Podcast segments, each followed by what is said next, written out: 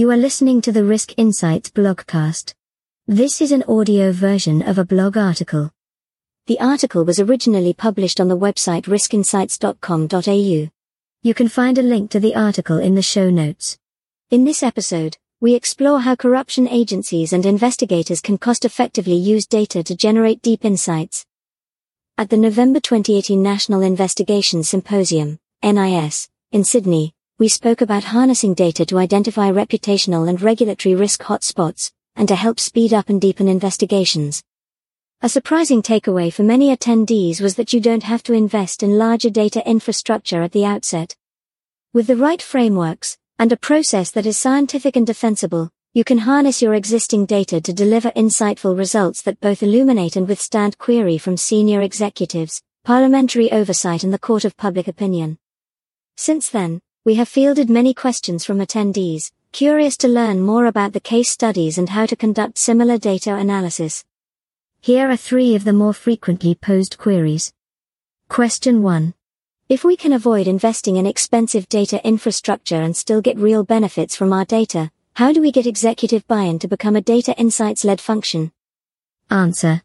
Quick successes are the key. Focus on use-specific cases, small, targeted data analysis projects with a clear impact.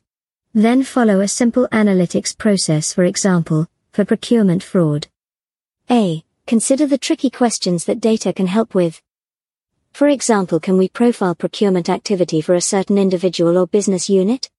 Can we geocode purchase activity to help identify whether purchases are occurring? B. Identify relevant data sources that might prove useful.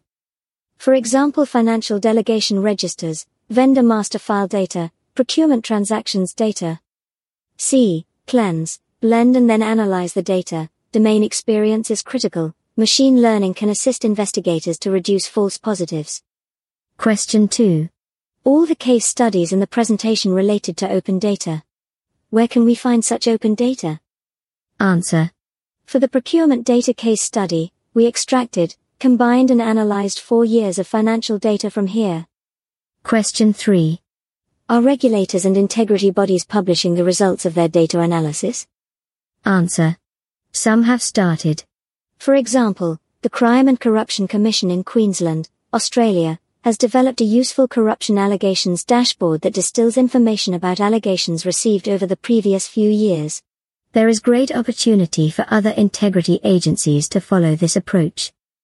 The core challenges in delivering a successful investigation include reducing delays to finalization, achieving completeness and coverage of evidence, meeting stakeholder expectations. Data analysis can really help here, but it is only a tool, albeit a very useful one.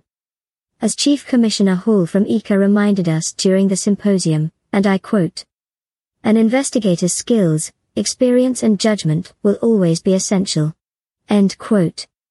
However, the right data, analyzed using the right frameworks, can significantly elevate an investigator's capabilities, augment the exploratory potential of the investigation and accelerate its delivery. A compelling proposition to any senior executive. That's the end of this article. You can find more information and a link to the original article in the show notes.